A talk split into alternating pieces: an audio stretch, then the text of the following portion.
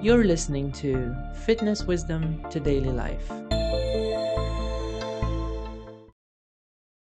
Let's start this podcast with an introduction on hunger and starvation.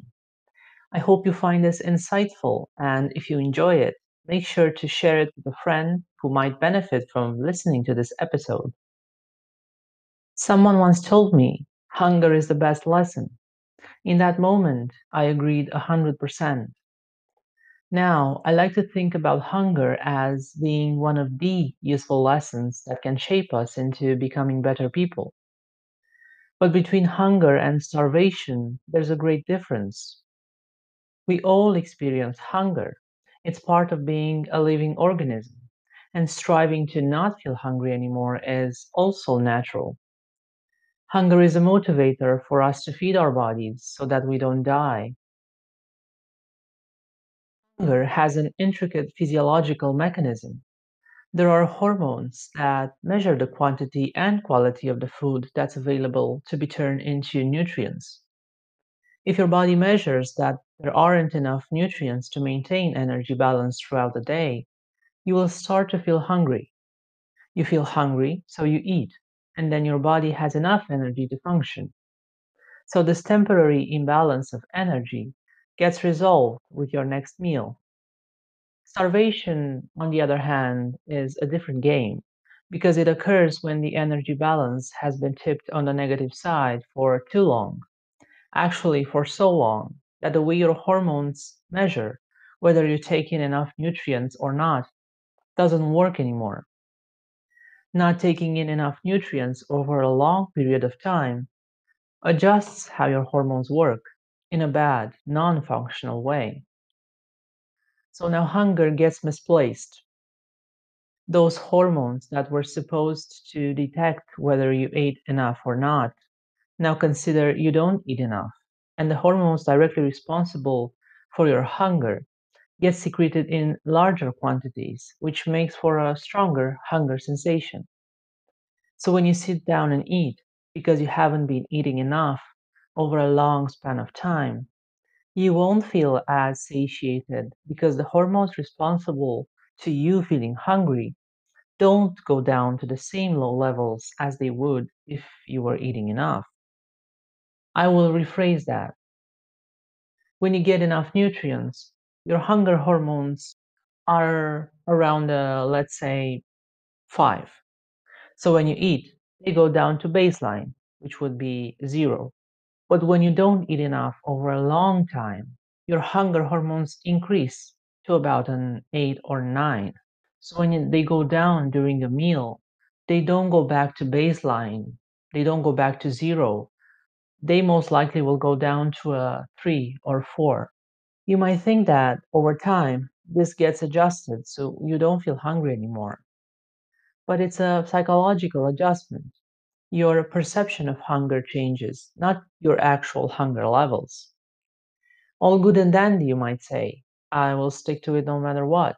I can be hungry to reach my body goals. And you will. But because it's only a mental adjustment and not a physiological one, this means your body will catch up to you. Your immune system gets compromised. Your sex hormones take a hit your thyroid might even trigger effects such as hair loss, brittle nails, dry skin. Your cortisol gets chronically elevated, which compromises your ability to focus and learn.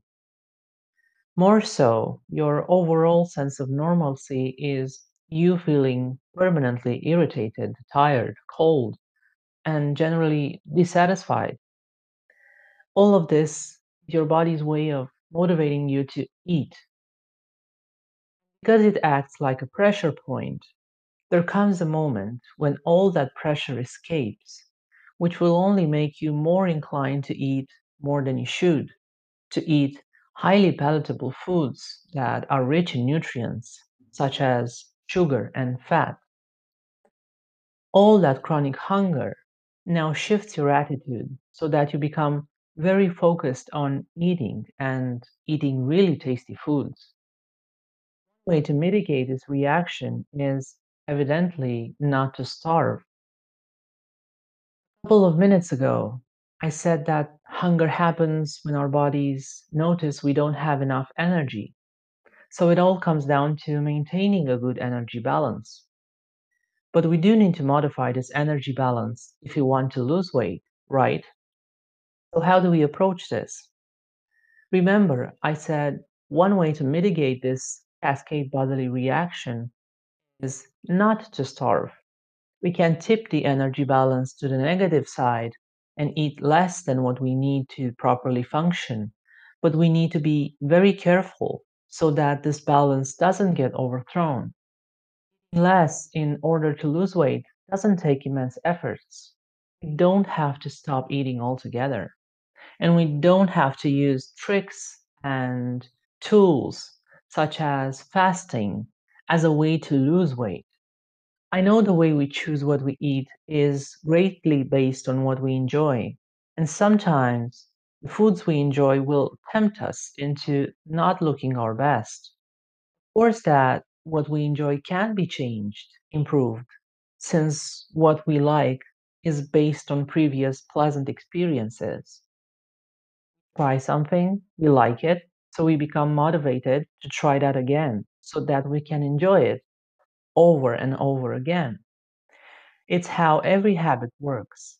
That's why starving yourself will never become a habit. It's not pleasant. Now, this next perspective changed the way we maintain a healthy lifestyle.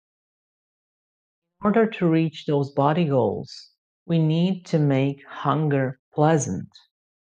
When we attach a pleasant outcome to a way of eating, we reinforce doing that again and again.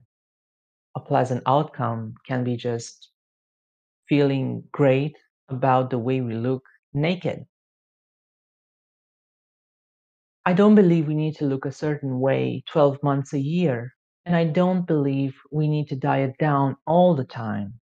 We don't need to fear body fat.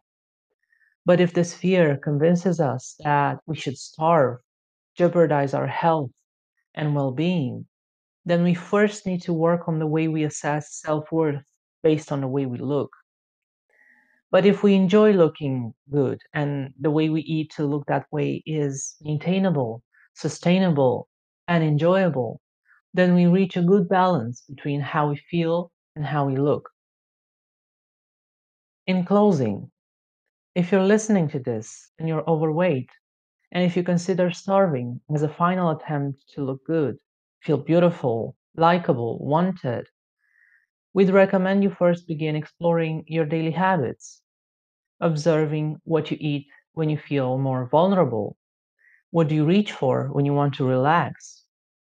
If somewhere in there you feel down, restricted, then restricting yourself from eating will only create more suffering. Ways to enjoy who you are, what you eat, who you meet with, how your daily conversations go, what you listen to, what you create, what you think, and how you feel when you look at yourself in the mirror. Thank you for listening to this.